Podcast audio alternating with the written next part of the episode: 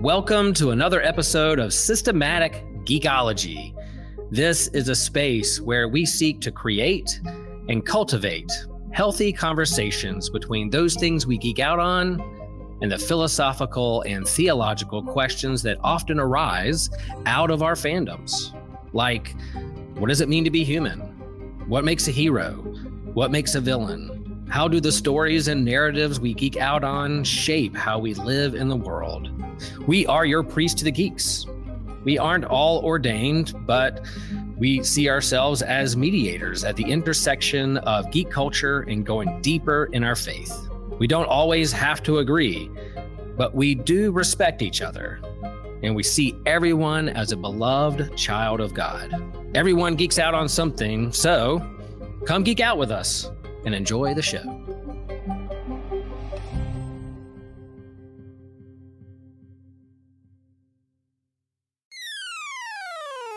You're listening to an Anazao Ministries podcast. What can we learn from the mythologies of the ancient world? We're going to find out today on a special episode of Systematic Geekology. We are the Priest of the Geeks on our final episode of our Origin series.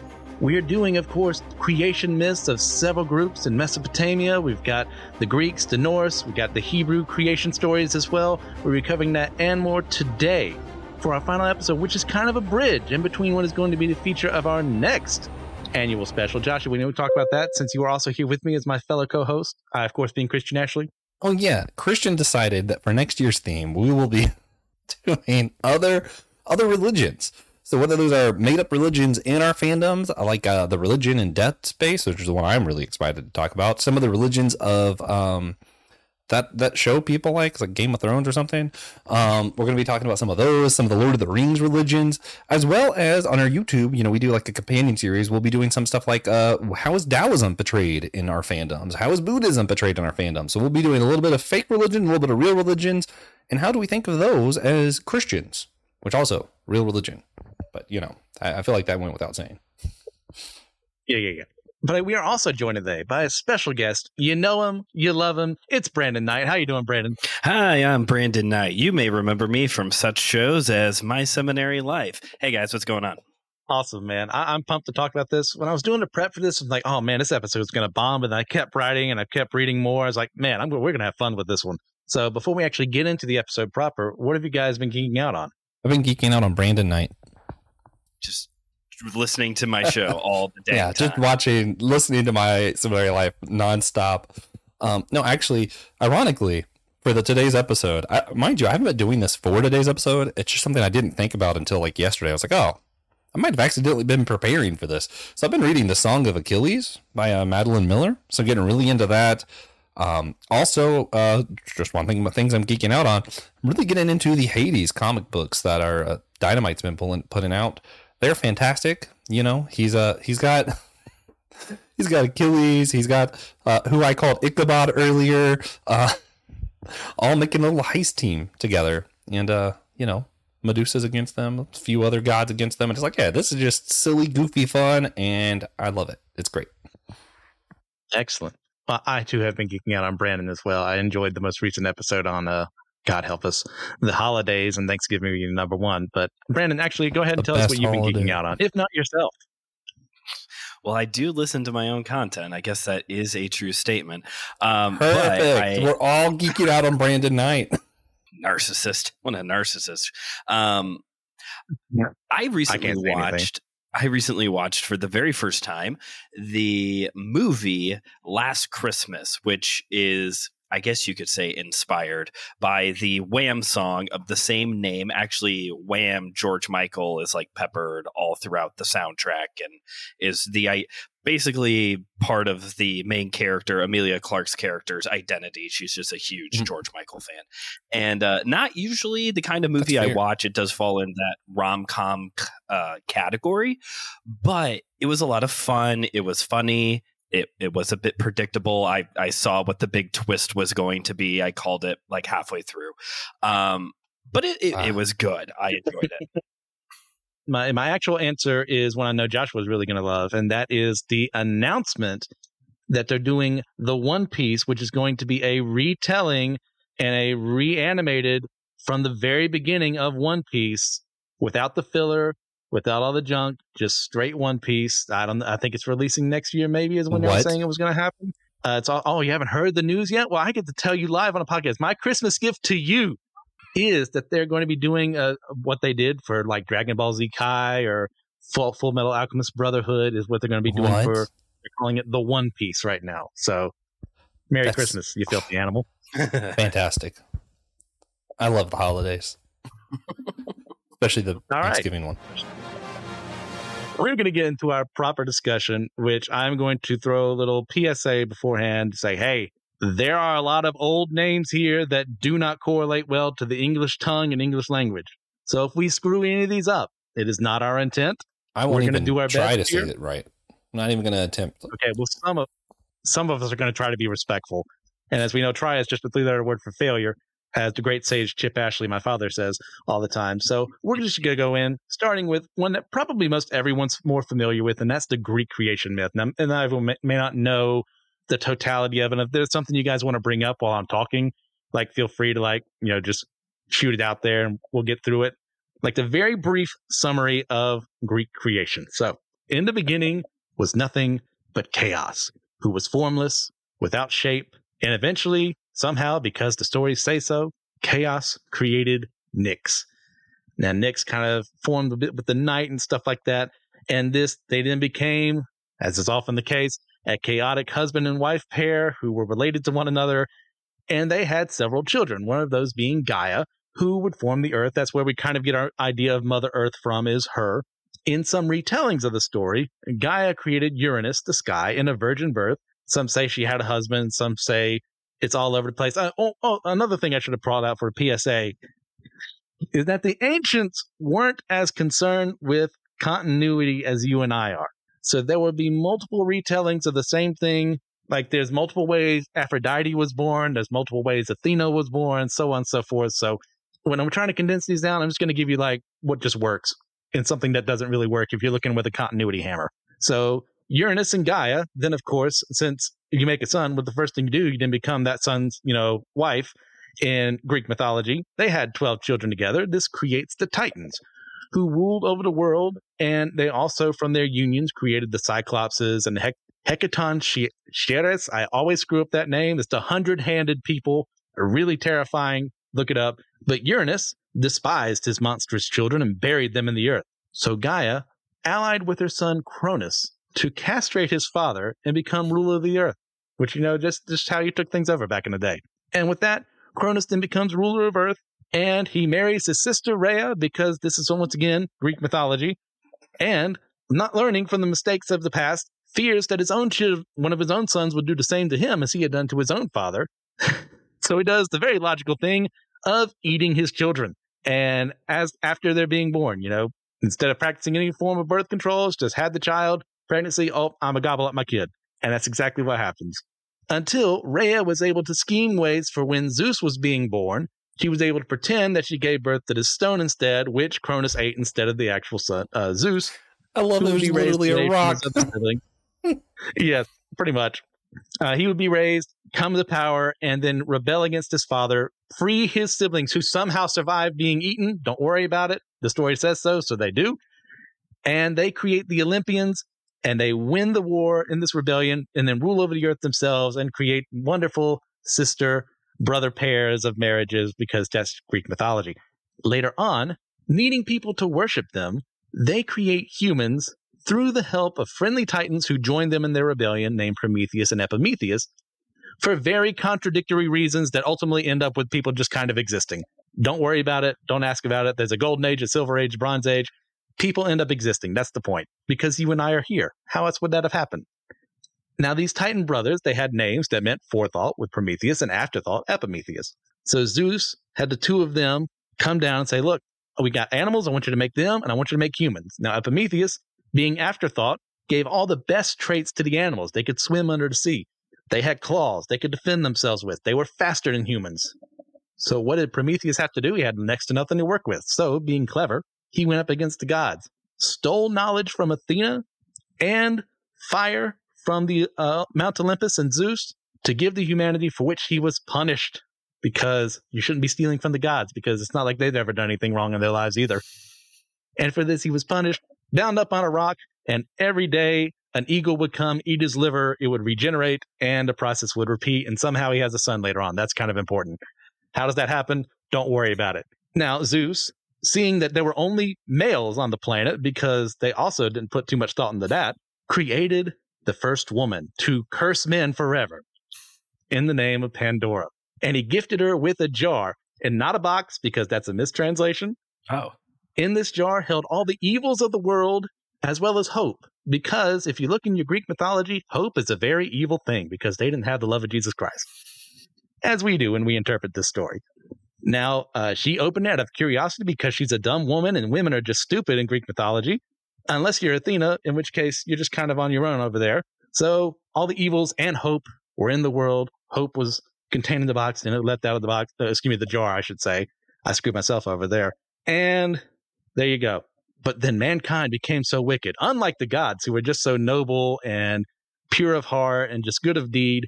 So Zeus decided he was going to destroy the world in a flood, except for Deucalion and Pyrrha, who learned from Deucalion's father Prometheus how'd that happen. Once again, don't worry about it. How to survive the flood in a boat. Sounds familiar? Well, that's going to be a recurring theme as time goes on here in these other stories.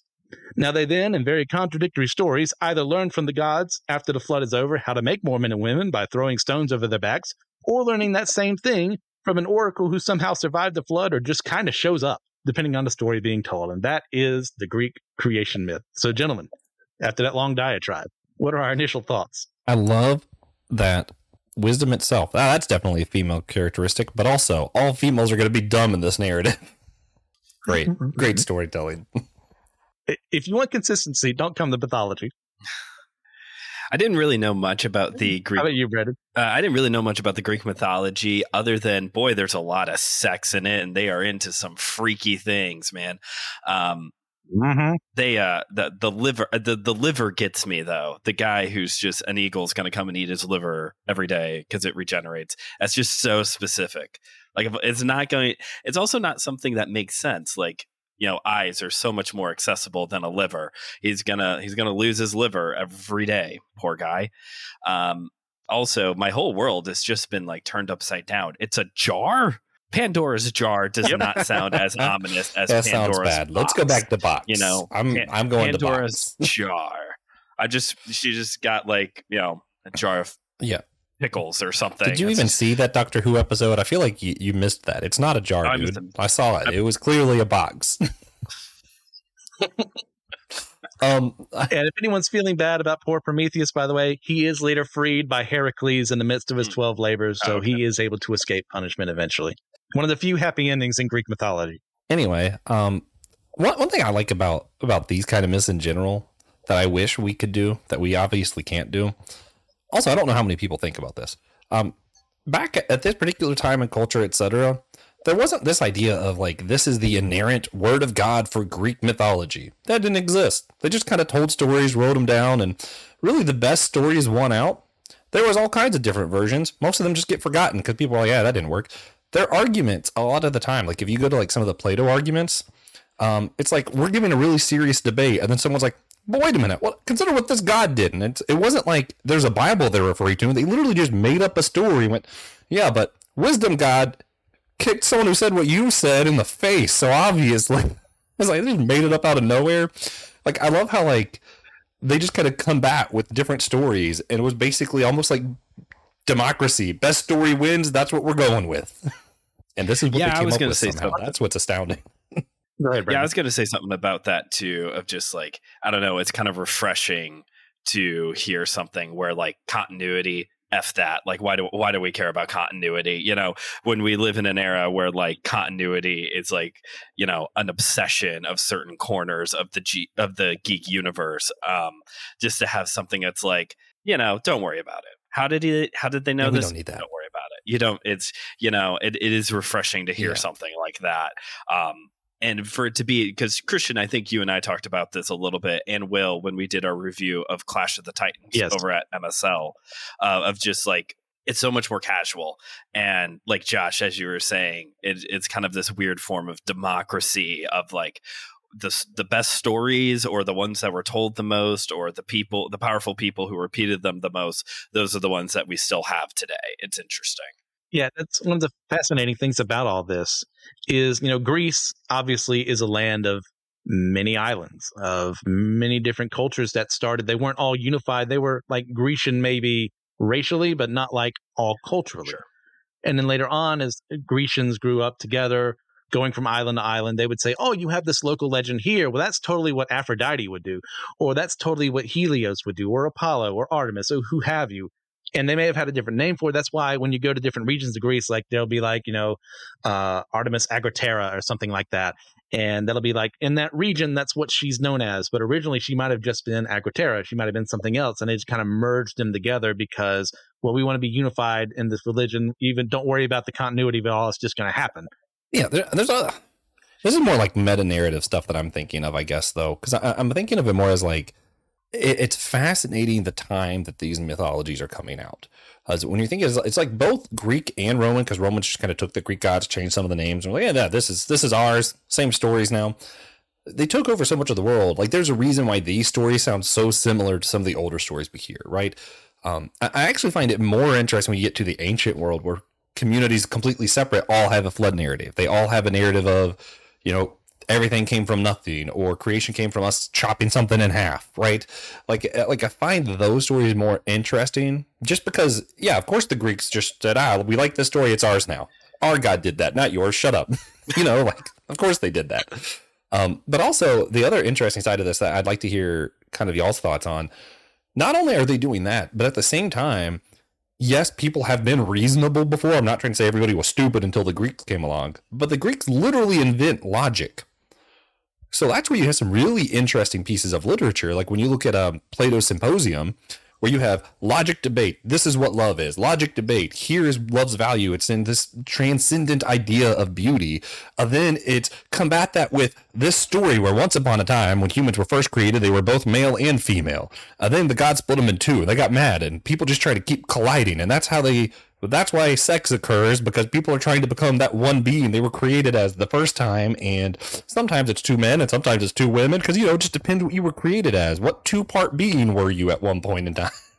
It's this wild made up story from a comedian that plays an important logical debate amongst these other people who are just using proper logic that was just invented. And it's like, wait a minute, you're combating their logic with story of humans colliding together.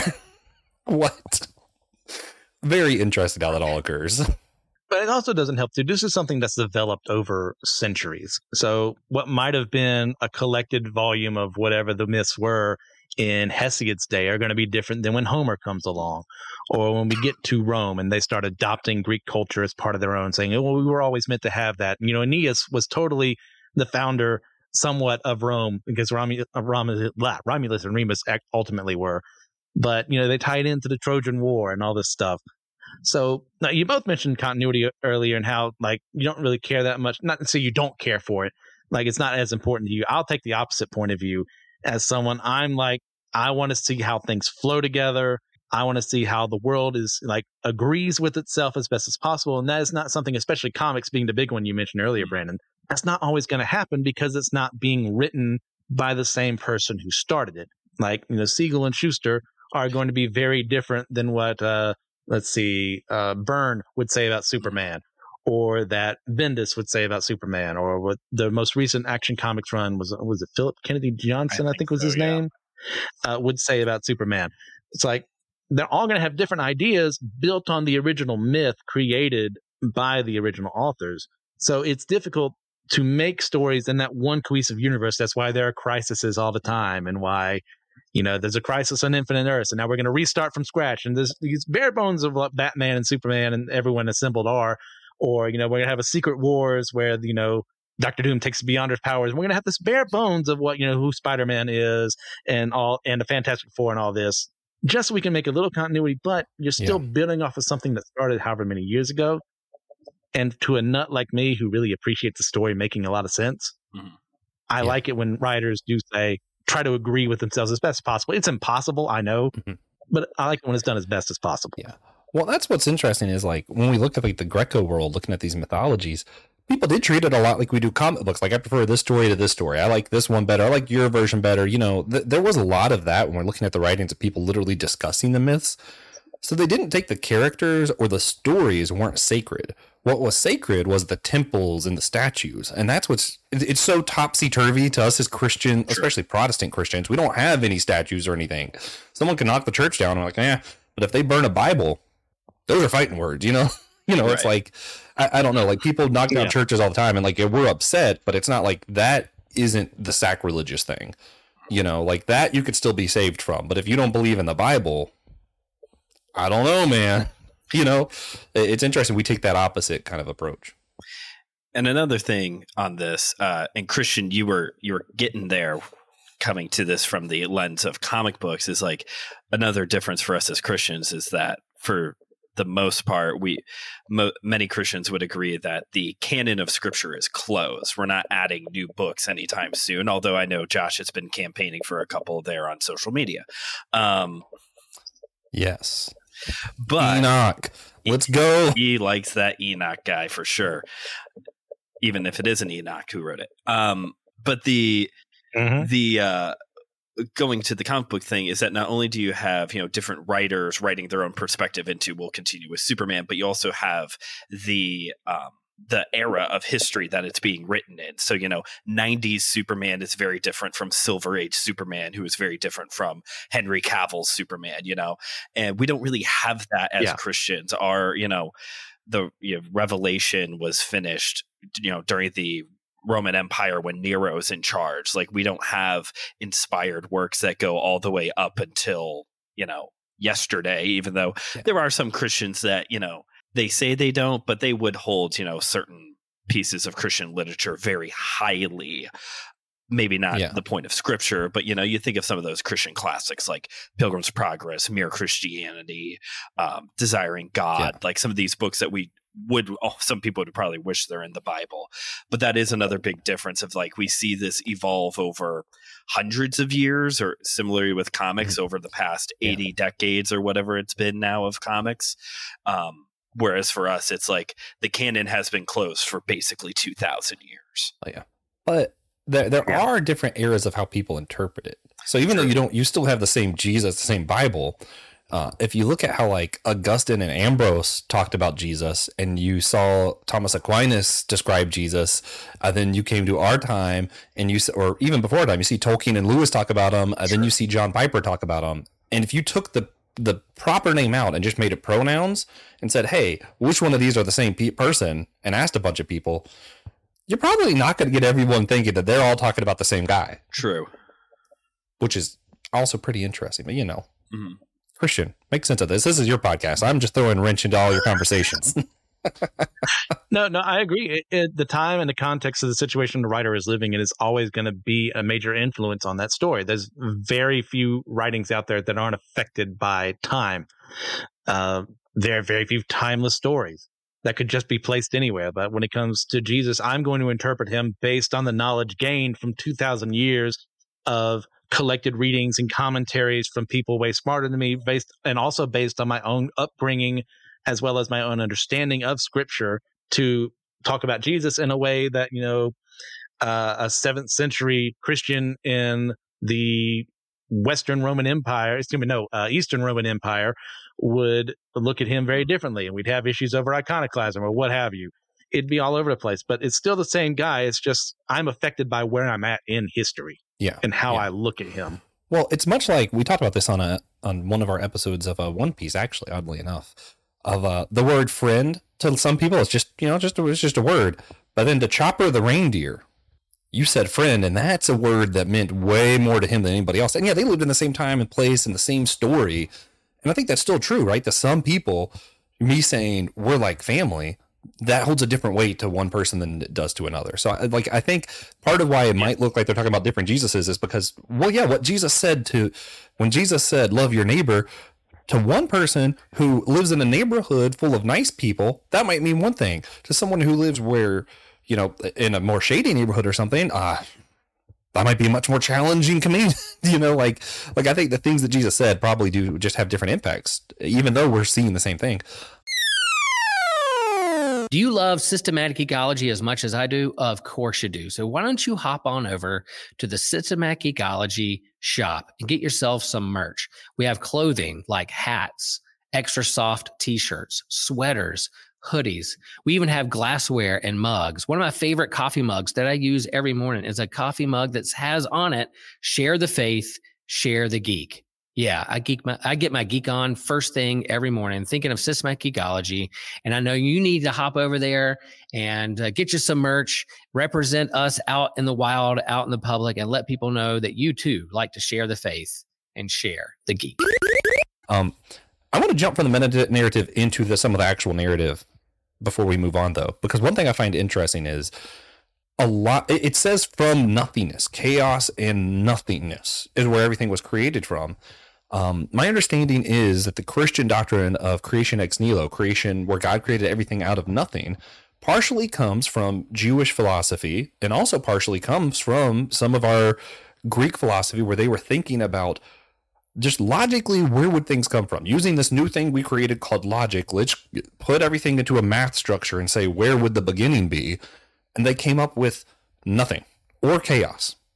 I find that really interesting. What, is, what do y'all take so like why do y'all think that's where they ended up with because it's kind of similar to christian narrative sure so you have this idea wh- where did we come from it's an easy idea everyone's experienced it at some point in time okay if there was nothing how can something be made from nothing? Or if God himself was always something, that means there was something in the midst of the nothing. What am I supposed to do with those definitions? They seem like to contradict, but at the same time, God has always been, and always has been, and always will be. And we can debate about time later on, Joshua. We've already done that enough in these past couple weeks. But for this, it appears to be, from what I see in the text, there seems to be a formless nothing around here except God and whatever. Maybe the heavenly host was there. Maybe they weren't. Maybe He created them in the midst of creation. It's not really expounded upon, but He has always been. So there's something, and using powers that He has, created something from nothing, which brings us here. And that shows me just His awesome power. And you know, we've also had debates before, like with Dr. Oord, uh, with Tom, about you know how powerful God actually is and stuff like that. And I'm definitely going to go with the more almightier view with the almighty you know asterisks nearby of the human interpretation of that word. God can do everything that's logically possible. Like he's not going to make a married bachelor. He's not going to make a, a, square triangle because he's using the rules he himself placed upon the earth when he created things. I uh yeah, I, I think logically and, and I think that's the thing that we all forget about. I feel like at some point in time, logic and science are on one side and Christian and mysticism are on the other side. But when you look at when logic first came up, um, yeah, of course, there's all these ideas of everything's made up of tinier and tinier parts, and that's where the word atom first came from, not from science, but from from a philosopher going, everything eventually we keep breaking it down, so there must be tinier parts called atoms, and like like there's all kind of weird philosophies around. You just look up atomism and like early Greek times, you get some really interesting philosophy, but I think there are some stuff that you can just logically deduce from the universe. And I think seeing that everything comes from something else, you have to say that eventually there's either a primary first thing, which is what the Greeks came up with, or everything came from nothing. Like that, like there, there isn't a logical way around that. I don't think. So I think that's where a lot of times, and this is something C.S. Lewis talks a lot about. We we go, oh, those people back then they just didn't understand.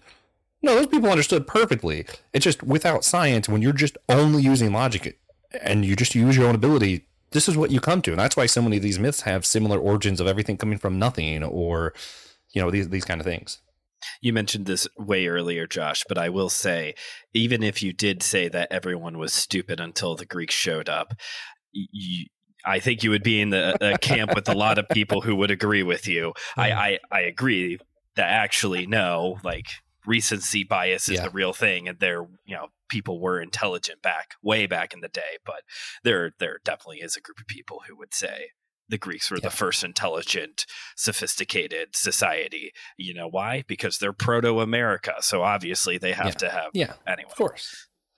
I uh I want to throw out there that the Greeks uh, really did invent logic, There are ways to think that aren't just proper logic, that are also completely reasonable and can get to the right answers, which should just make all of us struggle with are we treating logic as God? That's another episode. Tune in next time, maybe. Maybe. There is a point there, though, uh, especially when we're on, talking about. Go ahead, Brandon. Uh, especially when we're talking about a, you know, folk religions, mythologies, where you know magic is going to start coming up. That you know there there is a place for logic. I was engaged in a Facebook debate, Josh. You saw this conversation I was engaged in, and I won't go into full detail because we'll be here forever, and it's not relevant to the current conversation. But there does come a place that even within Christianity, where you have to kind of like turn off the science and the reason and the logic and believe in order for it to work you know and this is coming from the guy who, whose podcast is all about intellectualism and trying to bring it back making we're bringing uh, intellectualism back to christianity one download at a time thanks you two um but at the same time i'm doing my part you yeah you guys are um but at the same time like especially this time of the year yes, there's a place for apologetics. Yes, there's a place for logic and reason and science and all of the archaeology, all of those good research things that help support your faith. But at the end of the day, you still need faith to believe that a virgin gave birth to the Son of God. Yeah. Well, and that's where, um, man, hallelujah, praise the Lord. If we were allowed silence, you know, I just let us all sit in that. But this is a podcast. We can't do silence. Um, I don't no, make the, rules. One of my, my, weirdly enough, one of my least favorite C.S. Lewis books has one of my favorite things that he has said. It's C.S. Lewis when he's talking about miracles. Mm. And he kind of deconstructs where does human reasoning come from?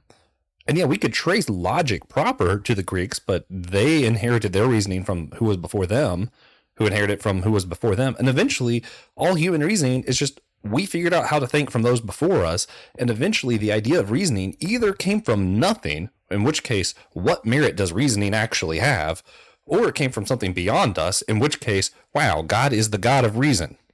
Either way, to, to combat the ideas of Christianity purely with logic or reason doesn't make sense, which also is a super annoying argument. Please, if you're a Christian, never, ever, ever use that as an argument why Christianity's right.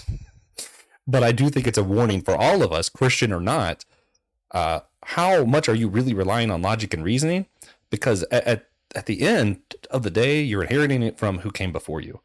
Um, just like, and this is it's my my most favorite example, even though no one else can relate to it. Um, all of our senses we inherit. You know, it's our experience. We just trust our experience full heartedly. I have a damaged octal nerve. I can be in there and I'm like, man, these roses sure smell like burnt gravy. And literally, they just don't. They don't. but that is my experience. So to me, the roses smell like burnt gravy. you know? And that that is the thing. At the end of the day, we are humans. We are limited by our own experience, and that includes our reasoning. Our reasoning is just something inherited and experienced. It's not something that's innately true of itself. So it does have its limitations, which is where story comes in. And Christian can tie that nicely back to mythology somehow. All right, before we get to our next one, uh, Joshua, did you bring this up too?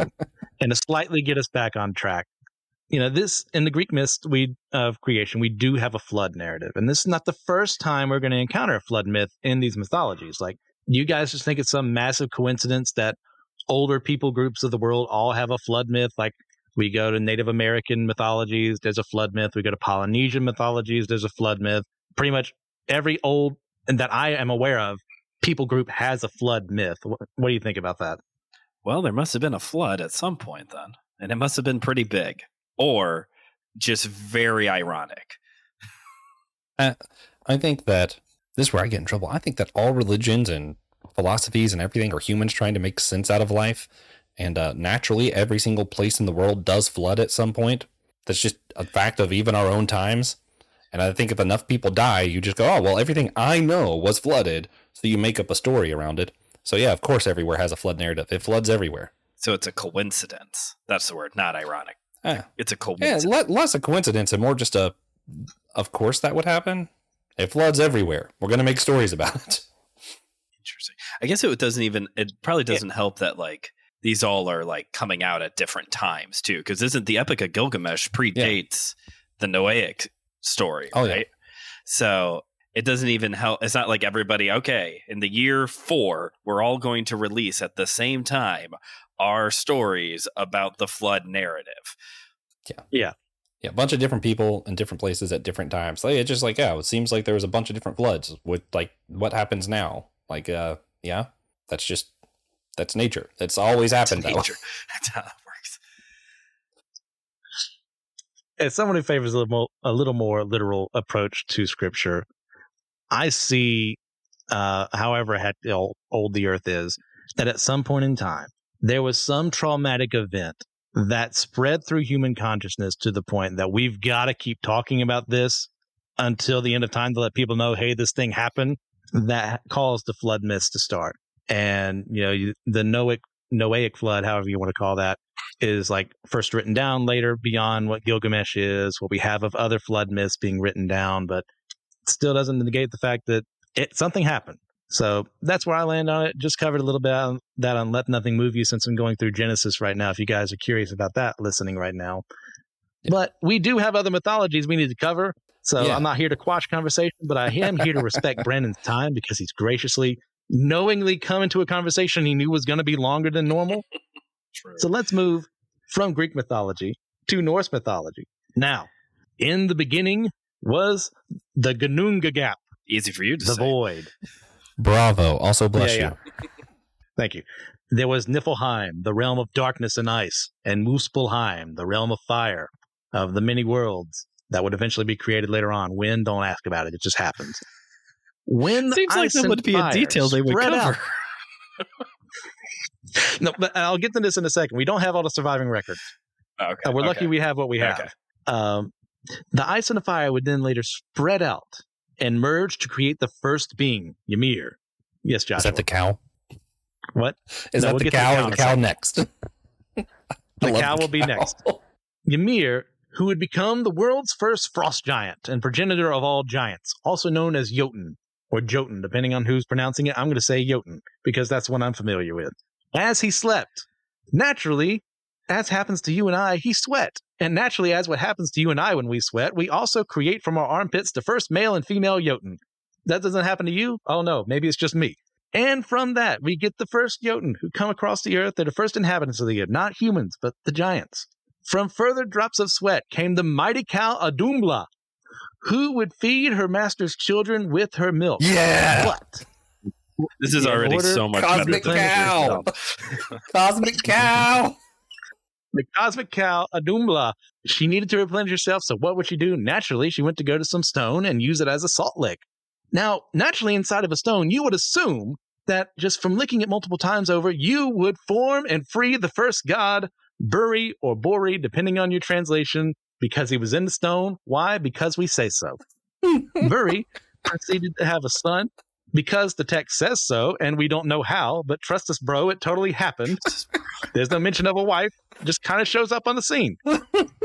but then Buri's son Bor, in you know, stark contrast oh, to his dad, did this crazy little thing called getting married to a Jotun named Bestla, and through that union created three children, Odin, Vili, and Ve.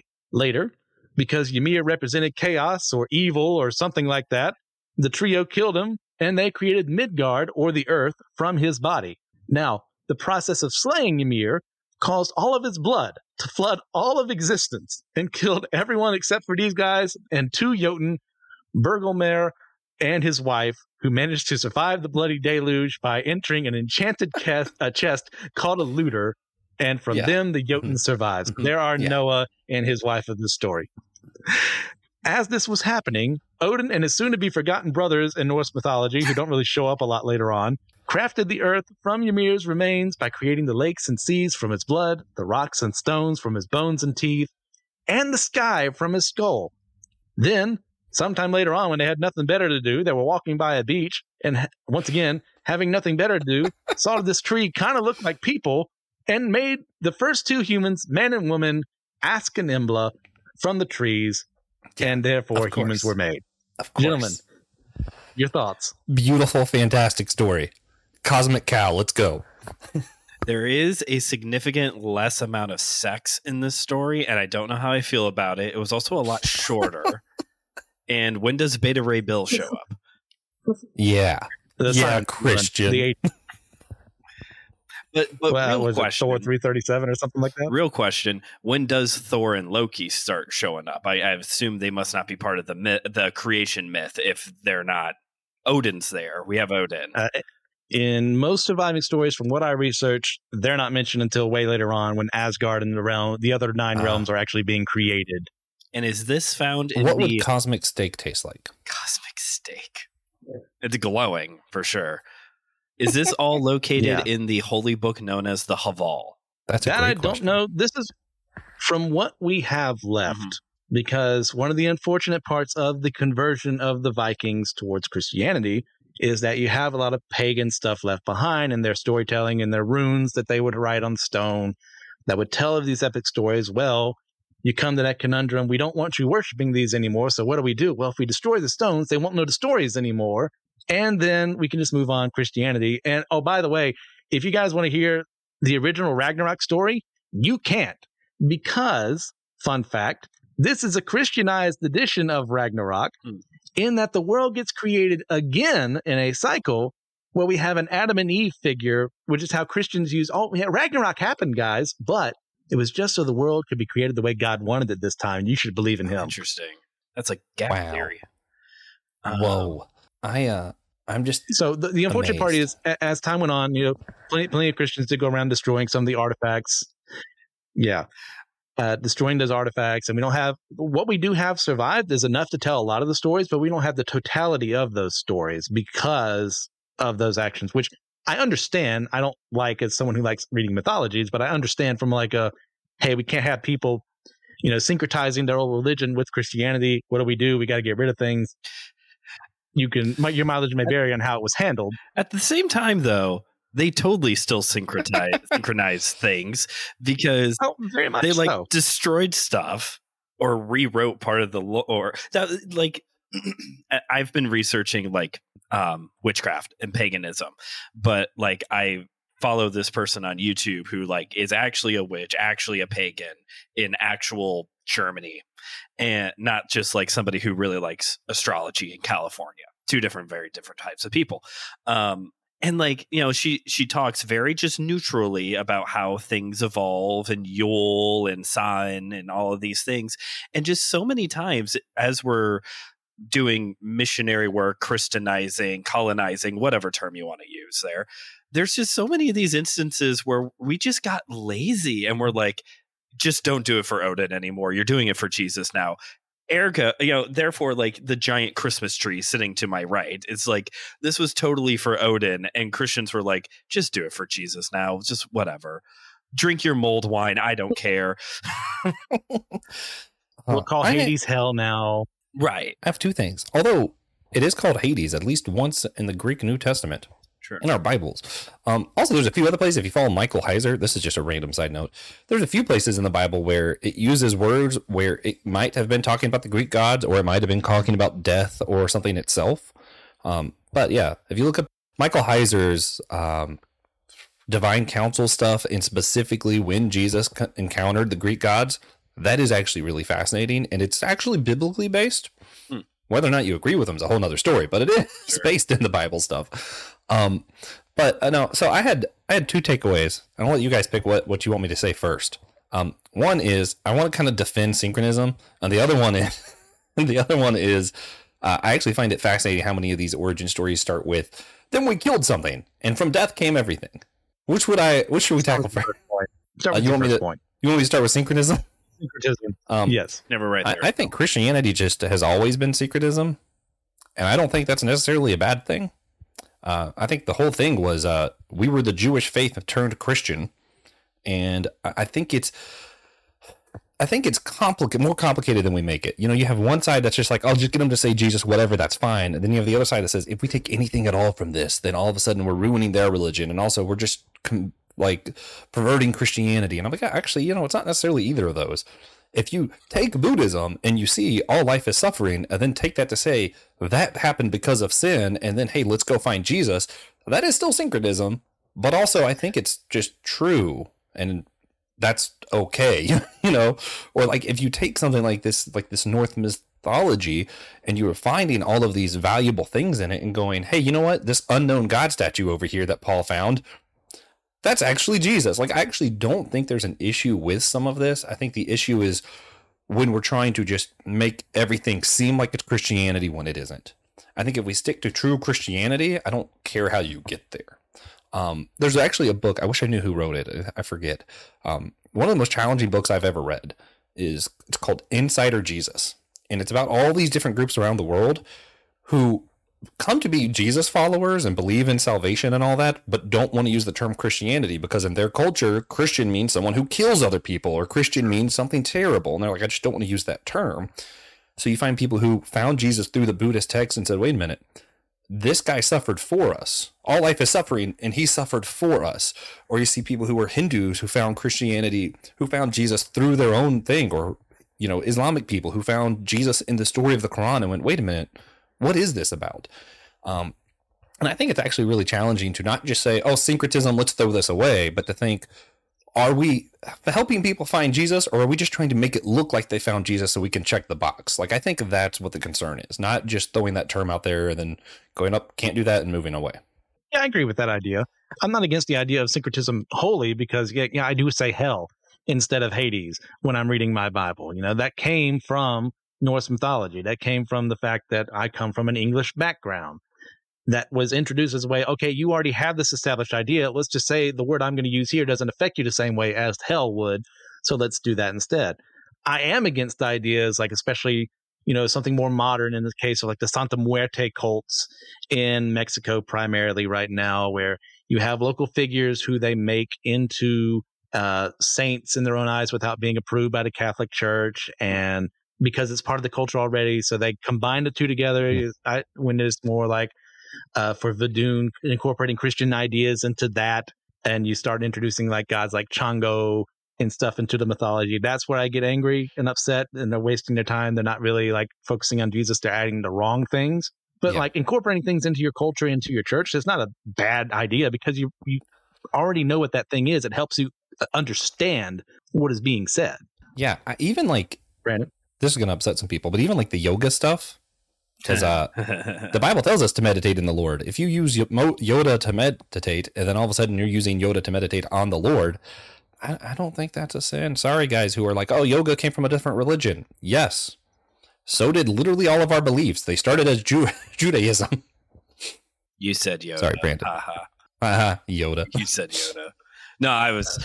I don't know if I really have much else to contribute on the syncretism. I think you guys have really uh, covered it on that one. What was the other one? The fact that we like to kill people in order to create things.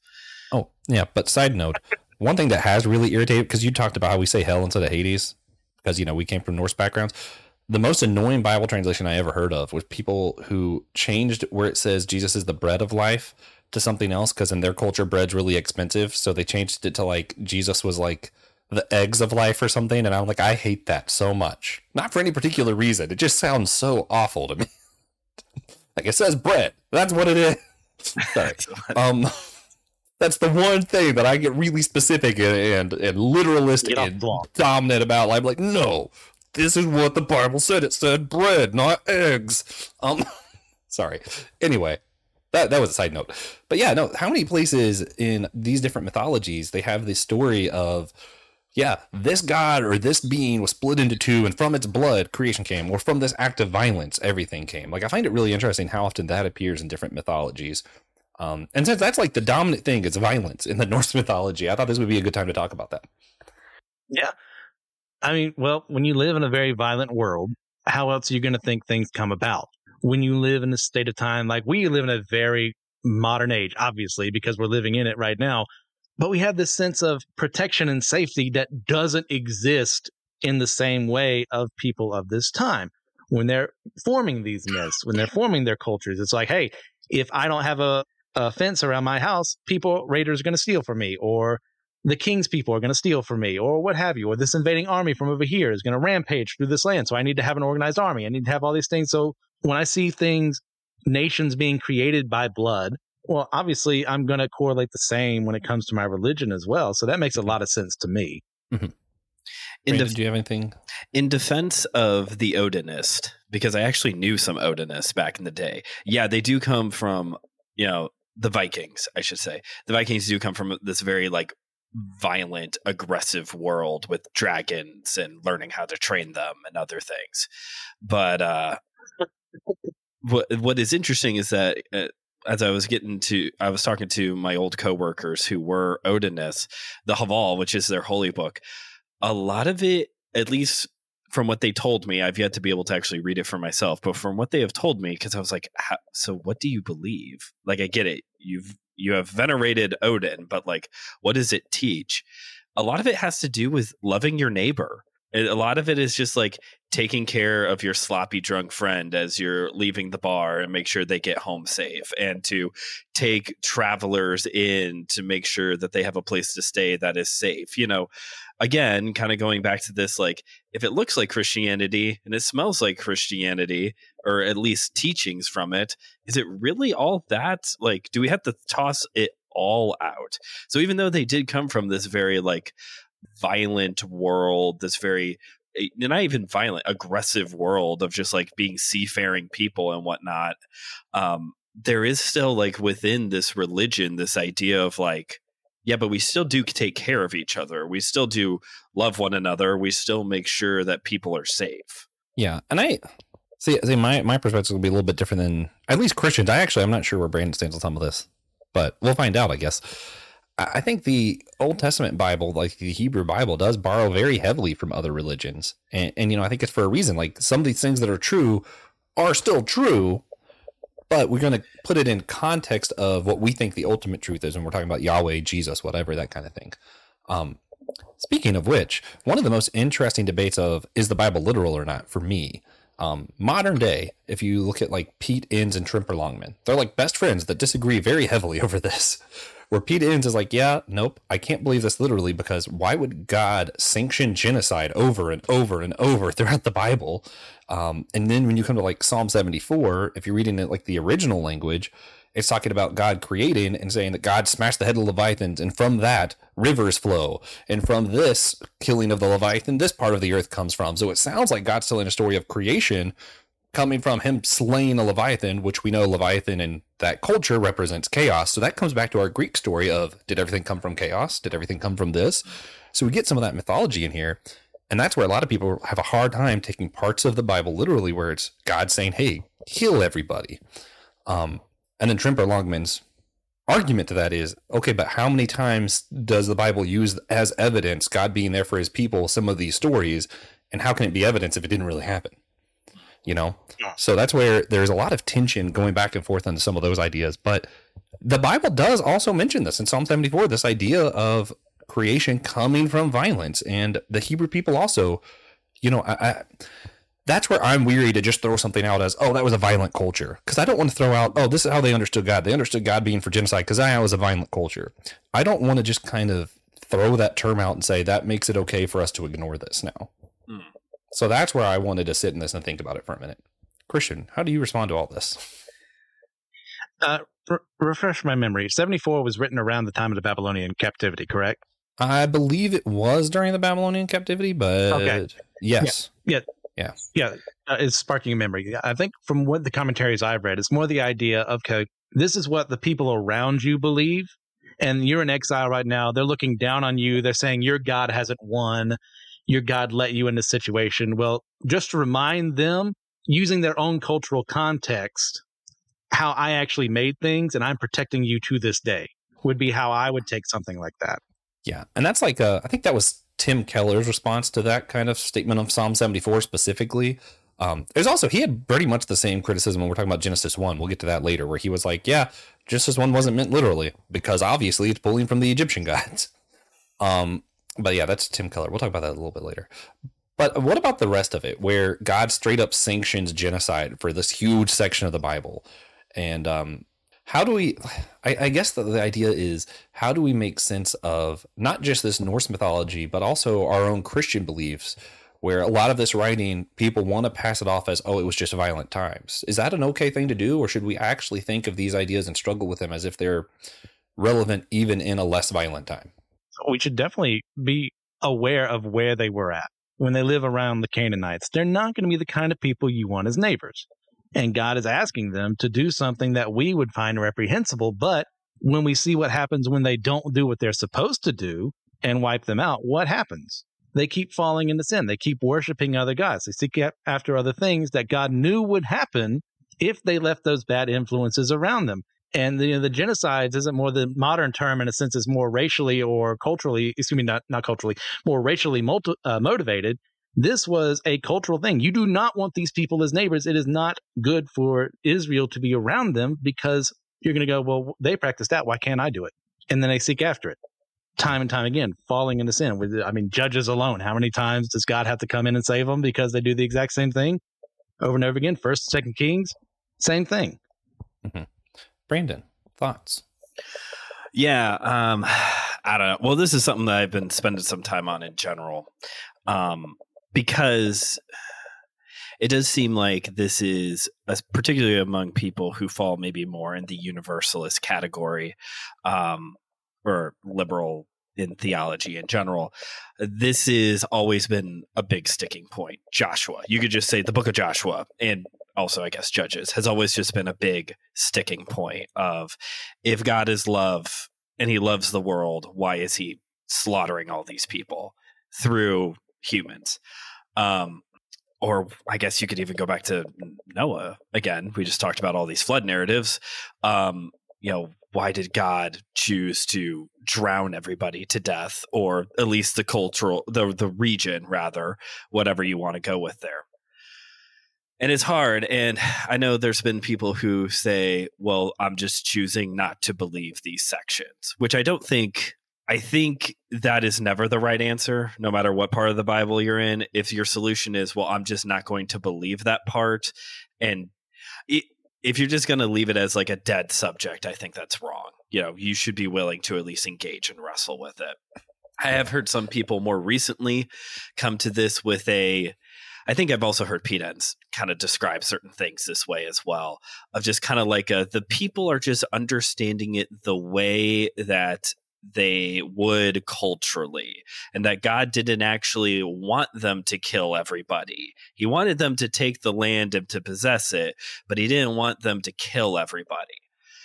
The problem I have with that, at least as of right now, is one, as Christian brought up with the book of Judges, they don't take over the entire land, and that causes problems.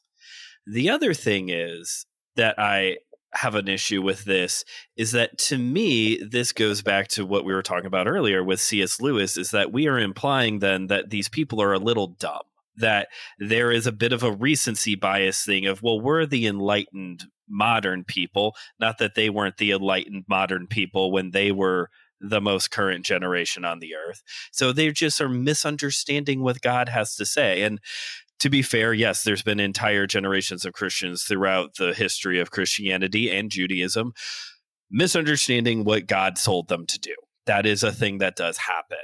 But just to yeah. kind of like brush it all aside as this like they just misunderstood the assignment, I don't I I have to spend yeah. more time on it, but that answer just doesn't work for me right now. Yeah. But at the same time, then this whole idea, you know, this very quickly leads into all of the very horrible theology that has also been used to justify genocide, which we're kind of yeah. seeing a little bit right now with certain things happening in the Middle East. Um, yep. Mm-hmm. So I uh-huh. understand uh-huh. wanting to kind of push back against this kind of theology because there has been a very bad use of this teaching in the past and even mm-hmm. in the present. So I understand the push and pull here. It's just it's a very messy topic and it, it you know mm-hmm. it is different. The culture is different. We can't we can't deny that part whether they misunderstood the assignment or they were smart people regardless it was a different culture and it was violent but we also live in a country where there's so many mass shootings that it's kind of like numb and we're just like oh yeah someone else got shot yesterday big whoop like that's just kind of our attitude anymore yeah. so i don't know if that answered the question yeah but. no i think i think it did i think the problem is if you're if you have any form of humility and you don't want to be that kind of person it's like oh no we're just enlightened now and they're not then it's just hard to answer this like i don't think there's an yeah. easy straightforward Um, I, I, my what I lean towards because I don't have a solid answer to it or a solid belief on it, which annoys Christian because I do a whole podcast where I don't have solid answers to things, but it's fine. Um, I lean more towards thinking about the type of literature it was. It was fairly recently in the history of humanity that we came up with this idea of historic text being we're going to literally write word for word da- down what happened. So even when they told their history, they were usually writing with we want to get this point across rather than we just want to document what happened. So I, I, don't I use that to think of it as less of this might not be exactly what happened. It might be close to what happened. But let me see what is the point here. And I think a lot of the times when you're in a violent culture, violence is kind of the metaphor that you use. It's the language of the day. Hmm. So even if I might not believe, let's go back to the Norse thing, that they, I don't necessarily think that these people necess- truly believed everything was created from God slaughtering something. I think rather the idea was the God they served was powerful and this is how we're going to show that power or you know he was sovereign or he the goodness won over evil was kind of more the idea and their language that they put that to was violence because that's what they knew. Um, so I, I think when we go through the bible i don't think they're necessarily trying to write down word for word this is what happened in these wars. I think all of those wars and stuff happened but they didn't tell it to document it. They told it to get a point across. And sometimes when like psalm 74 i think the point is God created everything out of nothing. There could have been chaos, but the God of order triumphed over that. And, and I think those messages are kind of what I gravitate towards because even if I'm wrong and those things did literally happen, I'm still gravitating towards the message. So cool, I was wrong, but I got the message. So whatever. Let's move to two Mesopotamian myths. We'll start with Akkadians first and then go Babylonian second. And yes, I know there's some people out there is going to be persnickety they all kind of mingle together at some point in time. Uh, are yeah, Assyrian, Babylonian, Akkadian, Sumerian, uh, whatever, all over the place. So just deal with it. This is what we're going to be talking about. So we'll start with Atrahasis. Now, originally, only the gods existed. Chief among them were Anu, Enlil, and Enki, the gods of the sky, wind, and water, respectively. At first, they utilized other dingir, which are kind of like lesser they were still gods but they weren't demigods or anything like that. They just weren't as important as the big you know head honchos. And they had the dingir to do their dirty work for them while they lived in luxury. But when the dingir rebelled they decided to look for cheaper labor. And because they didn't feel like hearing the grievances of their employees i don't know how that is anyway close to what's happening right now. Don't worry about it. They then had the goddess mommy yes mommy create humans for their own ends instead this is so much fun. We should do this every day. Uh, who did so by crafting some clay figurines and then mixing that with the blood and flesh, the flesh of Geshtu-e, whose sole purpose in the story is to have existed at one point in time, only for him to die off screen after his fellow gods killed him just so his essence could be used for this process. I'm pretty sure that's the only time he's mentioned. There's a character Thus, in every horror movie made. that is that person. They're they're oh, just oh, yeah. be killed in the first five minutes. It, it, they they all went into his house, broke in, and he said, "Who's oh, there?" Oh, and they said, "You're not supposed to say that. You're not going to survive the film." And he died. Now, humans were made from this process. However, humans did what humans do, and they kept making more humans. And the gods decided they need to do some spring cleaning every 1,200 years or so. So Enlil would send droughts and famines to cull them, you know, get them back to smaller numbers. But guess what? Humans kept making more humans. Time went on. Enki, however, really liked humans, and he tried to help them even when he learned that Enlil decided to wipe them all out with a flood, and Enlil had made him swear an oath not to tell them about what was going to happen. So what did Enki do? He spoke through a reed wall to the hero Atrahasis, which somehow circumvented the oath they took not to warn humans of the flood. Like, oh, I didn't really say that. I was just saying it to the wall. Anyone could have heard me, maybe, I think was what they were going for. And he then gets Atrahasis to get the idea to build a boat and put his family and animals oh. in it who are spared from the flood. The survivors then get to continue living because um, basically at the end, the guys can just kind of shrug their shoulders and move on with their lives, and we're still around today. So good for us. Do we uh, stop here and go to uh, Let me just let me just you know how Disney like Pixar created those little shorts of Forky ask a question. Yeah. I now want yeah. SG to start. Christian tells a story. this is great. I'll add that to the 10 other projects I'm doing because of you uh, introducing yeah. me to this terrible world of podcasting. Uh, you go ahead and do the other story if you want, as far as I'm concerned. I will say before you jump okay. to the next one, uh, uh, moderate use of sex in this version, which was nice. And Yep, um, yep. I had another one, like an actual one. Oh, The I like how uh, well there was that. I was gonna say I like how the flood is like actually tied into this story. Like it seems like all the rest of them are kind of like, and then also a flood happened. But like this one is like, no, this is Yeah. like a central part to this one. Proceed. Okay. Next up is our boy Utnapishtim. This would be more Babylonian in nature, primarily. Don't at me. In the Epic of Gilgamesh, the titular character is tasked with finding his immortal ancestor, Utnapishtim, who was a survivor of the flood caused by the gods eons ago. If you look at a lot of the myths, uh, even Sumerian and Babylonian kings, their kings live for like even longer than we see the patriarchs in Genesis. It's very fascinating. That's its own thing. But get back to the story. Now, this whole story is fitting because the world began as just endless water in every direction. So it makes sense to water for water to wipe it away for good. However, sometime in the beginning of time, the personification of sweet water, Apsu, and a personification of salt water, Tiamat, met one another, and then they created the gods, eventually leading to the birth of Anu, Enlil, Marduk, and Ea. These new gods were considered to be too noisy by their progenitors, and like any good parent, parent they decided to plan to murder them. This is the most comic book ahead, of Doctor. all of them. We this is like like the new gods. Like that. There's no no- way that's not a comic series. we're also back to murdering children. It's been a while since we've done that. yeah, yeah. I missed that. Yeah, yep.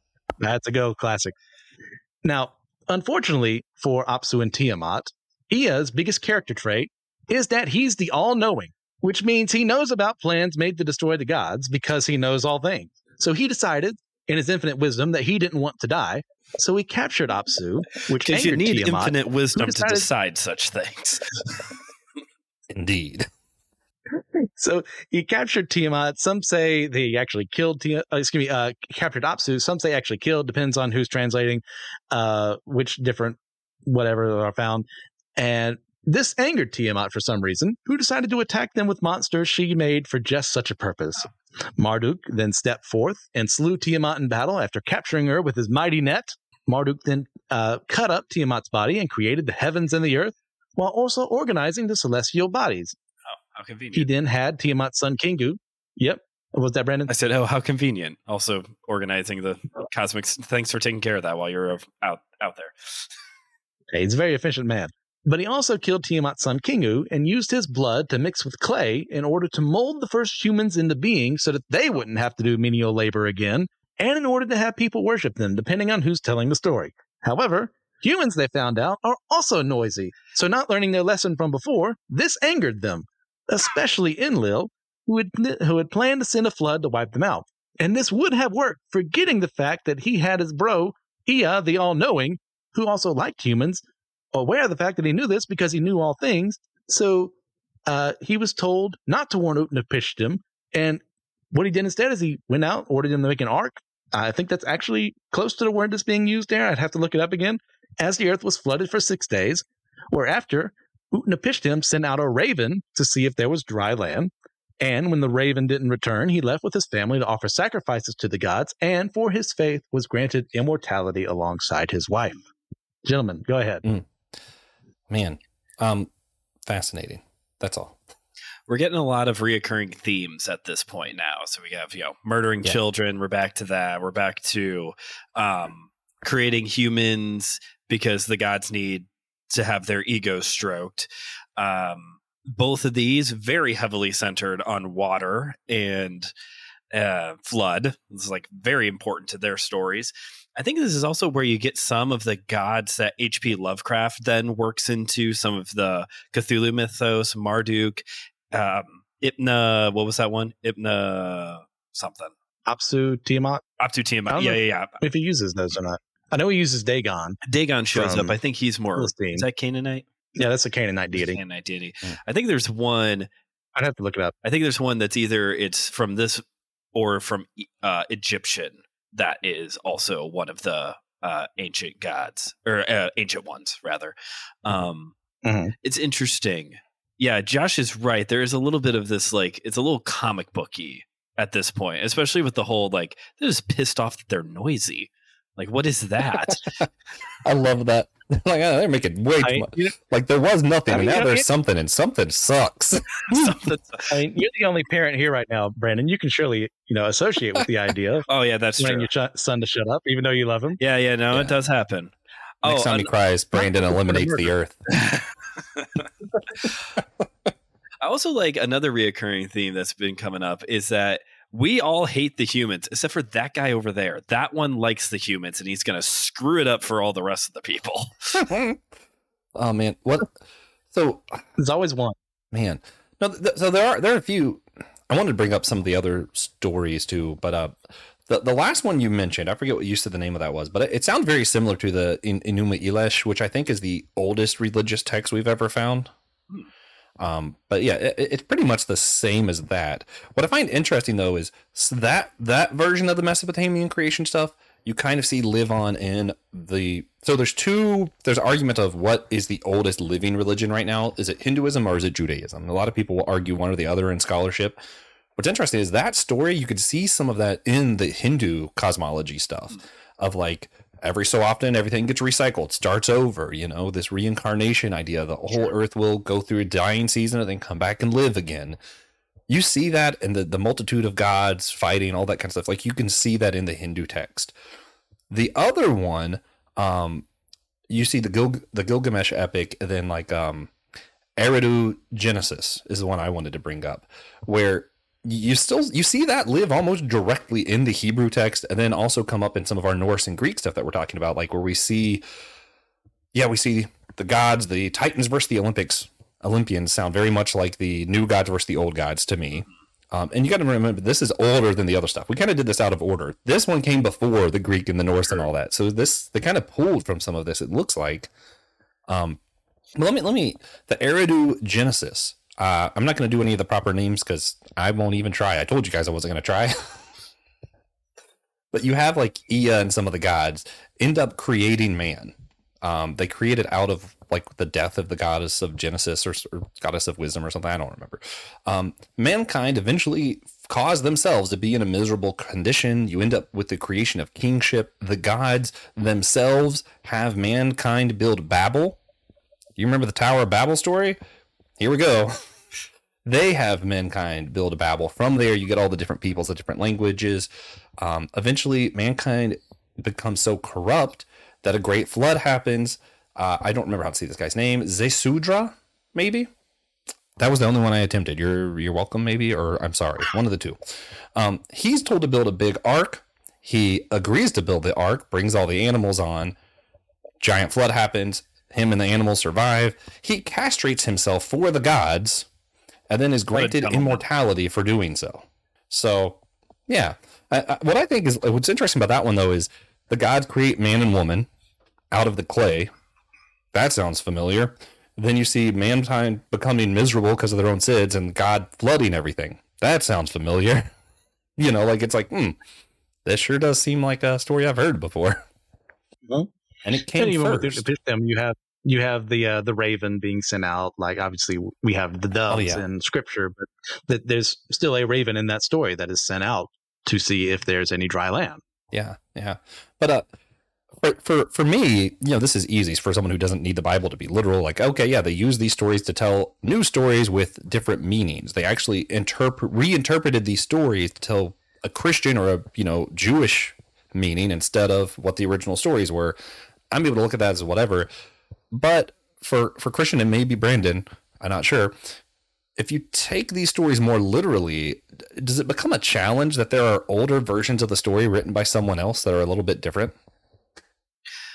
It's just like what we talked about earlier. It's that that common, uh, immensely tragic thing that happened in our mutual past that people all have a different story because there's a game of telephone as time went on. Like when they went further away from God, they started adding new people to the story, or they started, you know, telling it this way. This is why it actually happened, or because we want to worship these gods instead of God. So it makes perfect sense to me that pretty much every culture in the world, uh, as ancient as these, has a flood myth. That even though these were written down first, the oral traditions that haven't survived there was still people, a remnant left behind, worshiping God who knew the true story. Okay, so you would still say that the Bible story was the original story. The other one just happened to be written down first. Yes. Okay, like just coincidence that it was written first. No, not a coincidence. It's just they had the better writing at the time. They had oh, the better culture okay. able to do such a thing. Brandon, same question, but I'm not sure which side you fall on. So you I'm could gonna, just I'm gonna totally curveball me here. I'm gonna Josh this Josh. Perfect. Because, well, Josh, if floods happen everywhere, well, then clay is everywhere, sex is everywhere, humans are everywhere, birds are everywhere. So, to me, the assumption that, oh, they're just all pulling from other religions to kind of put this together, well, then the, all of these things that we're addressing uh, is stuff okay. that is everywhere. So I don't know. Uh, I mean, I would say I kind of fall. I usually fall in like some moderate place anyway. So I kind of fall in this place where it's like, I'm willing to put more doubt into the literalness mm-hmm. the further back you go into scripture, like the older, like Genesis 1 passages. But also at the same time, there is this caveat of like, well, this assumption that we're all just kind of pulling off of other religions. That did happen, like we said earlier. Mm-hmm. The Romans got the Romans just hit control C, control V on the Greek mythology, essentially. Or Command C, Command V for all you Apple users, mm-hmm. not to alienate you. Although you always alienate me, Android person. Oh, um, man so like I think it can work both ways of this like well if we're going to just use this assumption that like floods happen everywhere because they do so that's how we all happen mm-hmm. to have a flood narrative mm-hmm. well people are everywhere and they're all banging each other so that's how we all have this we need to create a reason for a story of how we all got here because mm-hmm. uh, one argument i also hear a lot from uh, in apologetics courses, I guess you can say, is that other religions don't work, especially these older pagan ones, because they're all about the gods and their need to have their ego stroked. And they're, you know, they're just humans. They're basically just acting like humans. You see that a lot, especially in like the Greek one, I would say, of the ones we've talked about so far. But also, the punchline is always us trying to explain how we got here so I would still argue that like all of these religions are still about me. It's not about the gods. It's about mm-hmm. me. It's about how yeah. did I get here? Where I think Christianity does answer that question. And depending on who you are, maybe it's a little bit more metaphorical or allegorical or whatever words you want to use there. But it's still not the point is not about us. We're kind of like we get it done and over with so that way we can get to redemption. It's I yeah. would say it's still more about God than it is trying to explain how did I get here. Yeah, I see that. I will say though, part of why I don't like the criticism of those religions don't work because their gods just act like human. The God of the Bible acts very human a lot of the times. He got angry at this. He repented. He showed his face. You know, it's like, oh, it's we almost do like he became human at one point. Almost. Pause for dramatic effect. Christian. Yes. Oh, this is your show. I was just, you know, handing it back to you. uh, anthropomorphism, blah, blah, blah, blah, blah, blah. That word. Uh, God taking on human traits that he himself does not have because it helps us understand him. Yeah. So that's what I go for. Yeah, for God repenting same, because God doesn't repent. That same explanation would work for the Greek gods if you were going to be defending them, though.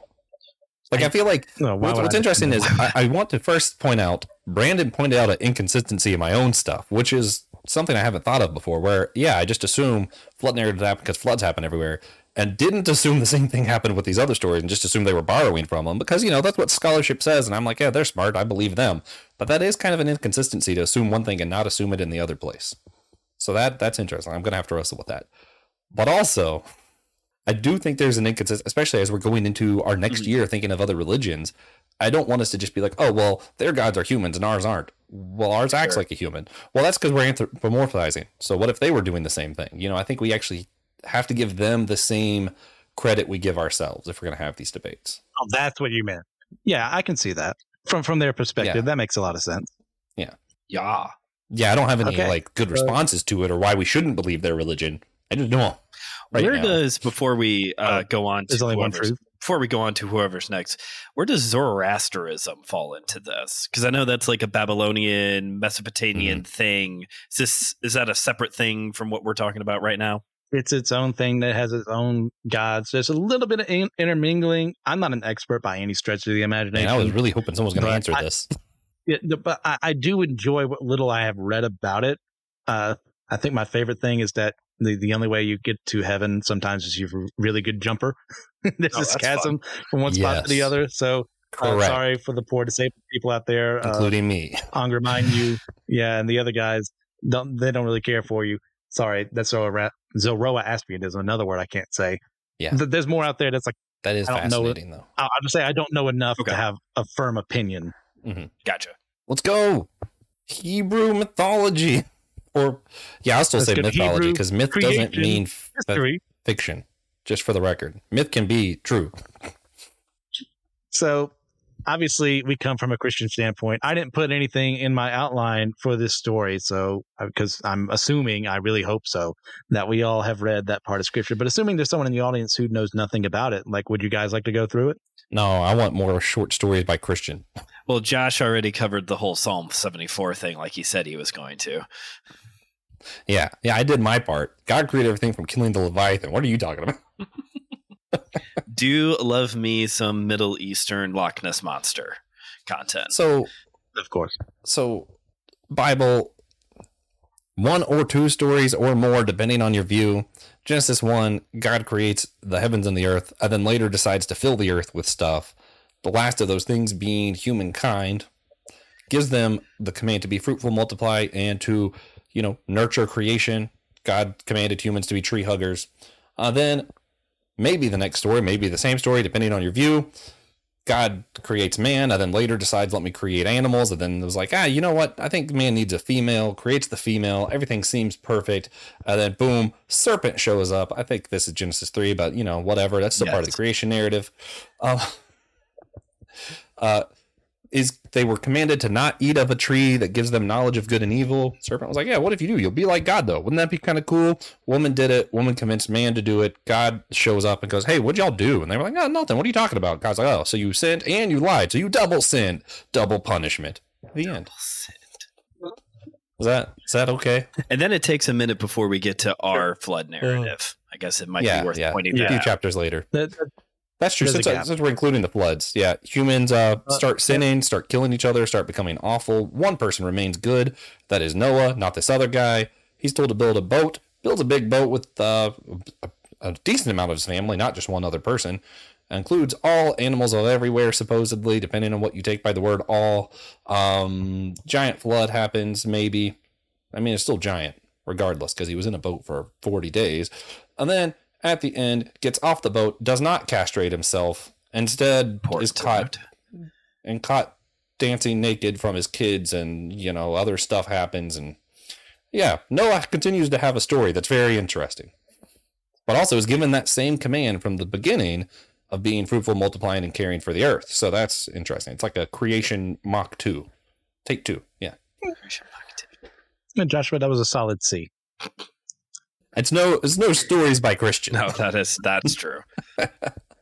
but yeah, Joshua did bring up a really good point in that in Genesis one and two, like depending on how you're reading it, these appear to be separate stories or like and the way I take two is that it's more of a clarification on the events of one. Like, how do you two wrestle with like what seems to be or could even be opposing narratives or like interpretations of the same things? I'll be brief because I think Josh won't be. Uh, I'm with I, I, fall with you, Christian, on this one. Of uh, episode two is just a clarification of episode one of Genesis. Um, Joe Day, friend of the show, was on MSL back in November to dialogue about creation because they've been going through uh, the Book of Genesis over on Kingdom on the Road, and we talked a little bit about this of this idea of it being just a clarification of chapter one, but uh, also just kind of talked about the uh, like we were saying earlier, kind of this idea of holding it a little loosely. Of we don't know exactly how all of this works out. You know, Ken Ham likes to tell all the evolutionists that you weren't there, and you know what, Ken, neither were you, bub. Like, uh-huh. uh, yeah, uh, I'll just go on the record here. I don't like Ken Ham or Kent Hovind supposedly people on my side of this, I, I think they're the most arrogant people in the world, and I just want them to shut up. Yeah, continue, Brandon. Sorry. No, that's really all I have. Yeah, and say. if you like, and if you like them, uh, I'm not saying you're an idiot. I just don't like them. Yeah. All right, Josh, take it home. Well, I do disagree with both of you. Ironically, this is one of those things that I, that I feel more certain of than most of the other things. Where I, I, feel like it's pretty clearly not the same story, in, in my opinion. Okay. Um, you know, um, so so I'll say there's three different narratives here actually. Um, Genesis 1 1 seems to have, just from like different archaeological evidence and stuff, and the dialect that it was using, seems to be a separate thing in of itself. Okay. Don't really know where that came from. It's hard to actually follow where that came from, which is why I can't get into the gap theory because it seems like that's a whole nother thing that's just used to open up this other narrative of Genesis 1 2 through Genesis 2 4, which, yes, I just hate the way we do chapters, but whatever. Where you see it's a different type of literature. It's a different dialect. There's different names for god. There's a different order of creation. The animals are created and then man and woman at the same time. So different it's, it's a poem so it's not a narrative. It's using this word for god that's elohim that's god's. It's not a proper name. It's none of this stuff. God is a we which means there's either multiple gods since Jesus wasn't on the scene yet. I I have a hard time believing that's referring to the Trinity, so it seems more like probably a divine council kind of thing if you're thinking of like the book of Job. So it feels like a very different story. And then if you take into account when it was most likely written, according to archaeology, being when the Israelites would have been captured from the Egyptians, and you line up the days to, oh, here's where the sun god's getting attacked. Here's where this god's getting attacked. And it lines up very nicely to the Egyptian lore of yeah, this seems to be directly the Israelites saying, "Screw Egyptian gods, our God is better." um, and I'm for that. I'm like, yeah, this is great. Genesis two, man's created before all of the other animals, so it's already like to me, it already seems you have a different name for God, you have different type of literature. It feels very obvious to me that a redactor put this together to show, hey, these are two different stories, clearly don't go together. um, so man's created first you're in a narrative form now. Then the animals are created. Then the woman is created. So different order of creation. You have different messaging, different reasons why everything was created. Um, but but it is still it's still an interesting story. So Tim Keller will say Genesis two four onward. Genesis is literal. Genesis one is a poem, so it's not meant to be literal. So that's what I was talking about with Tim Keller earlier. Oh, oh, he yeah, makes right. that distinction. Um, uh-huh. I I don't. I, I still I think they're different stories. I don't think any of them are meant to be literal. Personally, it doesn't seem like that's the point of these stories. Also, just genetically, it would be impossible for all mankind to come from one couple. It just does not work. Um, but you know that's whatever. The just the ideas of the story themselves, though, I think if we focus on the messages, I think that's where Christians can get along better. I dislike how even though we all have different views and you know I'm more of a creation evolutionist and Christian's more of a young earth creationist and I think Brandon's an old earth creationist but I don't really remember. Yeah. Let's say he is for the sake of argument. Yeah. I think if we just leave the debate there and we spend the rest of our t- 10 minutes here going how dare you believe that then we missed the point. It doesn't matter who's right if that's what we do. The enemy won. What matters is if we can look at Genesis 1 and say, wow, God is a sovereign God who made all of this for humans and expects us to take care of the planet. And we look at Genesis 2 and 3 and say, wow, we messed things up and fell away from the mercy of God. And man, do we need a savior. Um, if we get there, who cares if it's, you know, like, who cares what we think about, like, who won what about the mythology debate? No, man, let's get to, let's get to, uh, God is sovereign. We should take care of the earth. We messed up. We need a savior. And then when we talk about the flood, we'll talk about baptism. Okay. Got it. Got it. Josh, very well put. The my only rebuttal would be the Elohim thing has never bothered me. I I don't know what that says about me. Yeah, but that, yeah, that's fair. That's that part has never. A lot of that actually I've never heard before, so I'll do a little bit. You reflect on how I what I said earlier, and I'll reflect on what you now have said. Um, but for, fun. For, I knew the Elohim thing, and for some reason the different names of God in the two chapters has never bothered me. I don't know what that says about me. I'm lazy by nature. Um, that's not true. Um, I'm trying to think what else you said there. You know, this did come up also in this episode with Joe and I, where he's a little bit more like you, uh, Josh, of a little bit more on the evolution, science, creation kind of side of things, where it's like, yeah, I have a hard time believing that the that the words of Genesis 1 are to be taken literally that this is actually poetic language. That was more Joe and I'm a little bit more like you said a little bit more of this like old earth creationist kind of idea um and it's fine and it's fine You know, uh, we we talked about in that episode how uh, probably you know you two may have heard this before this idea of like if you cannot take the words of genesis 1 and 2 literally then how are you expected to mm-hmm. understand uh, uh, how are you going to take the rest of this literally and that turns what mm-hmm. you believe here into a salvific issue you know like you have uh-huh. to you can only be saved if you're a literal six day young earth creationist and that's just not that's not how this works. So you are right josh like in the end we do need to kind of move past as christians we do need to kind of move past timelines and literalness and metaphors and blah blah blah like was it really a ser- was was you know this was something claire and i were talking about recently like was satan really a serpent? Did it really have legs? Is this leviathan? Like what are we getting at here folks? Um we can sometimes we need to get past some of these like detail stuff and actually look at what is the point of this passage yeah. you know? The point of genesis 1 isn't to rebuttal evolution because guess what? Wasn't even an idea back then. Mm-hmm. yeah yeah. Also uh fun the like the mythology parts of it are just fun. Like that's why serpents don't have legs also, for those who don't know, it never says serpent Satan, so we can have that debate too. We're not going to right now. Right. Um, if this was a if this was a three hour long podcast, I would now talk to you guys about documentary hypothesis and why I think that uh, Genesis through Exodus through whatever was written by like five different people. But oh, that's not that's, that's not what we're doing right now. I'm familiar. We're not going to do that right now. Yep. What what I do want to do, I want to, if it's okay, I want to set up some of the arguments against me and knock them down really quick. he sets them up and knocks them down sure. all at the same them. time. Sure. Yeah, yeah and, not and all of them. Just just just a few of these. People do use this where like the New Testament says um, uses Adam or Jesus talks about Adam as if he's a real person. Um, the way they talk about Adam is the same way I talk about Captain America, and I use that as an illustration. That's terrible evidence for me thinking Captain America is real. I don't. you know, like I'm just like that's not that's not a good argument, guys. Come on. Um, the genealogy thing, I think even Christian agrees with some of this. Genealogies were never meant to age things. Uh, you can look at all the different genealogies and see where they skip dozens of people in between because they're just giving you the highlights. Um, and one guy at some point took them all and tried to fill in the holes, but that's assuming that there aren't holes that they all had. They might have all had several thousand years of holes or millions of years of people in between that they were like, don't matter, so we're not going to include them.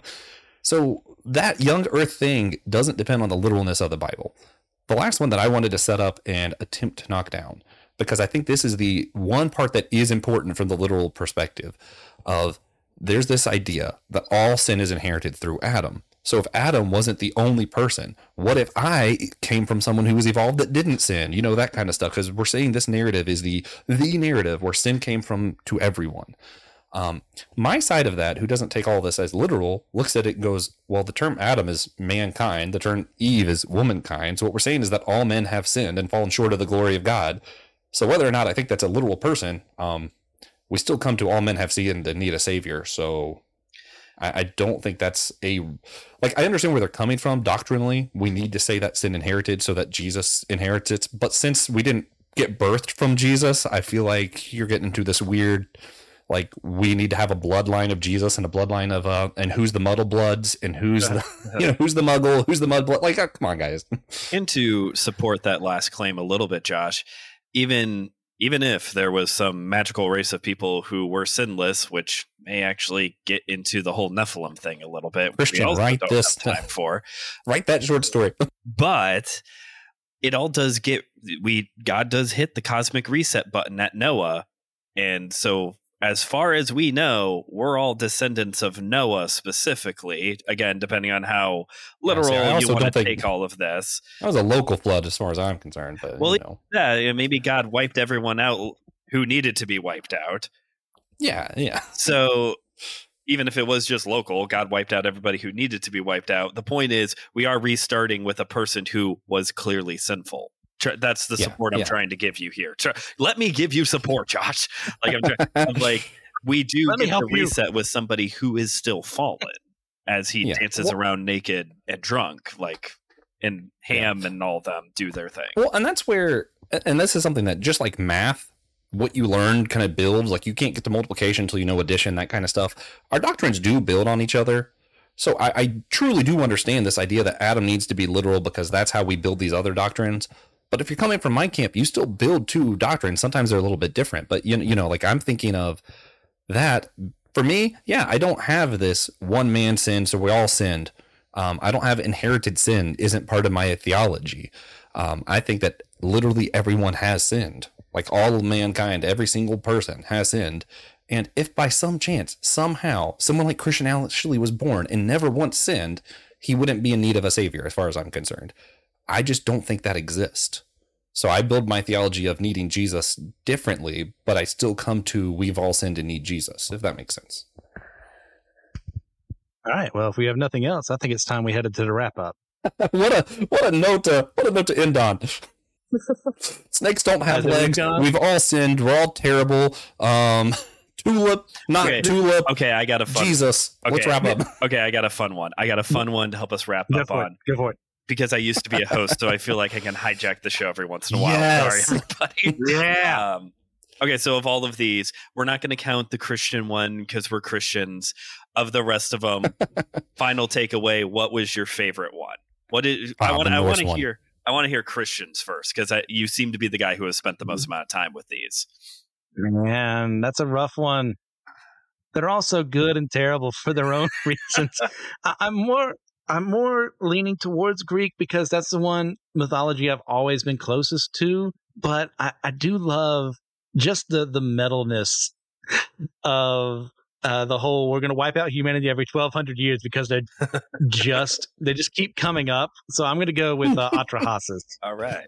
Yeah i mean in favor of that one i do love that they just are like oh, man these new gods they're just way too noisy. Like that that was the most relatable of all of this Uh, you're utnapishtim no no no i'm still going with the, the norse mythology just honestly i don't know why but i just think it's so like everything was covered in blood i'm like oh man that's a that imagery for some reason. I want to see that in a comic book. That just sounds cool. I'll take Norse too.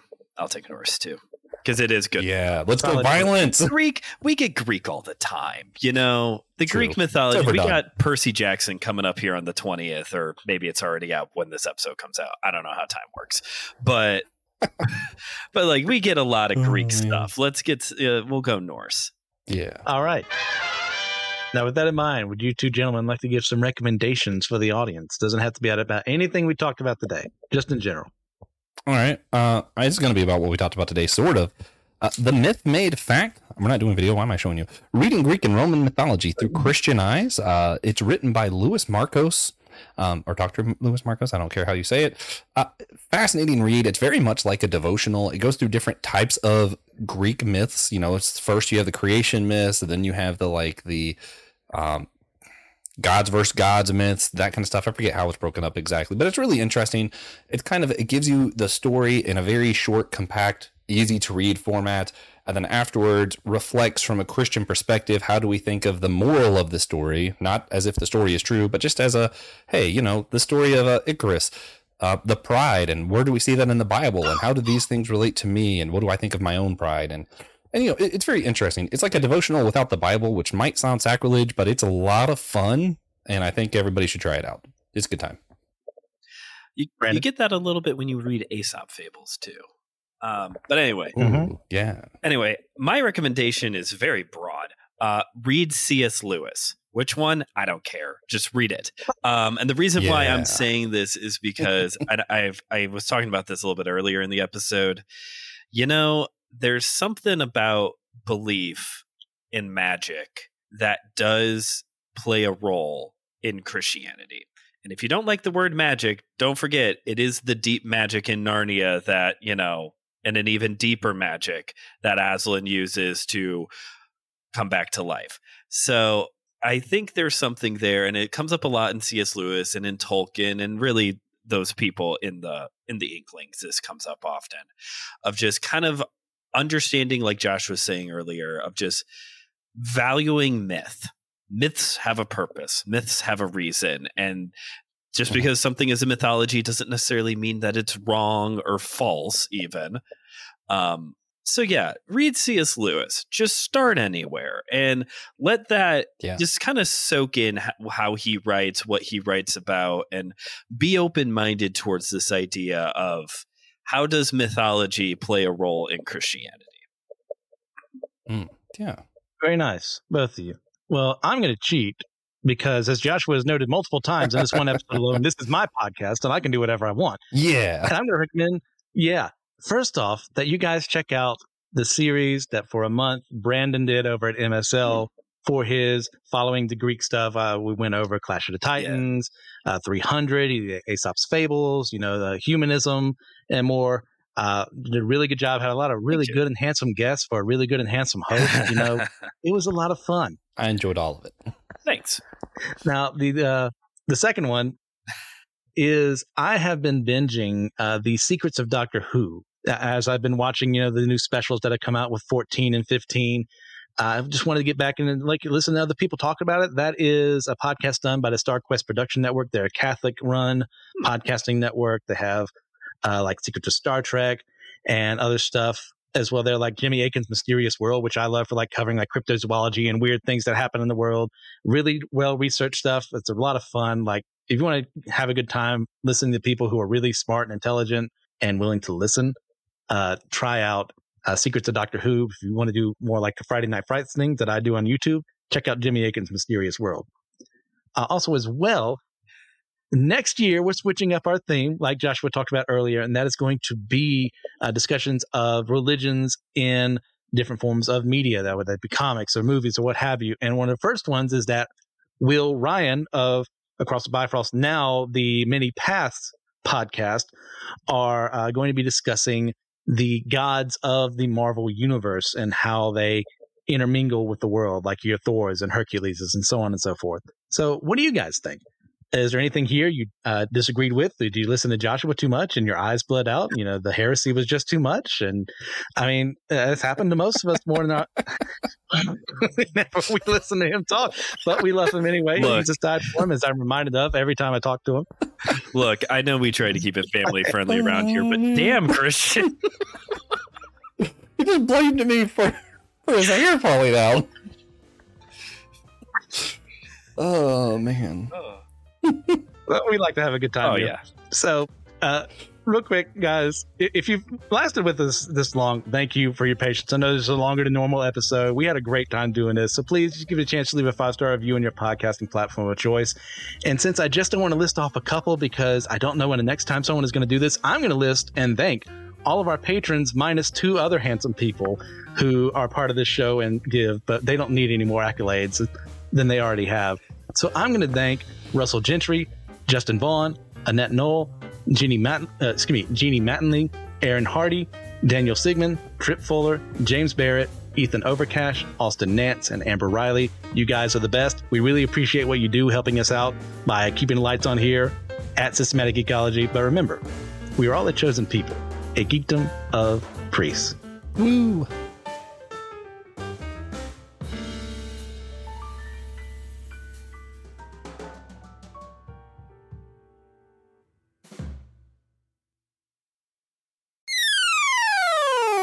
Hello, friends. If you enjoy Systematic Geekology, a great way to support us and to keep us moving forward into the future is to be a patron on our Patreon network. If you're a Patreon, then you get live access to our YouTube exclusives like Comic Book Ketchup and Manga Mustard, Drinks with Tejas, and also uh, some extra content there with our companion series to go along with our annual theme. If you're a patron, you get exclusive merch like t-shirts and handbags and mugs. There's also a bonus extra question that has extra content. In each episode, we go deeper into our faith and the questions that we're wrestling with, but we also do this extra question uh, to jump in and share about, and and uh, patrons get to hear how we answer that question. There's discounts on our store. You get access to any future online D and D campaigns. You can easily access all of our Patreon content through our Spotify page, where it says exclusive content for subscribers. That could be you folks, and all that being said, you get the satisfaction that you help us uh, keep the lights on and keep us moving forward with, our software, our marketing, our equipment, staying current in the podcast game. Uh, we love Systematic geekology. We hope you do too. Support us moving forward. Thank you for all that you are. We know there's a lot of great choices and content out there, and you choose to listen to Systematic geekology. Thanks, folks. We love you. Peace. Hello, friends. If you like systematic geekology, then there's a host of other podcasts in our network that we think you will like just as much. And so we're part of the Anazal Ministry Podcast Network, and we hope that you can hop over and subscribe uh, with all the podcasts that are in our network. Like, for instance, the homily, which is hey, Pastor Will Rose's sermon here in Chapel Hill, North Carolina at Holy Trinity Lutheran Church. You have another podcast called the Whole Church Podcast, the OG, the originals, the beginner of it all. Yes, Joshua Noel and TJ working for unity among the church and having great conversations with the wide spectrum of those who are involved in Christian ministry and the church.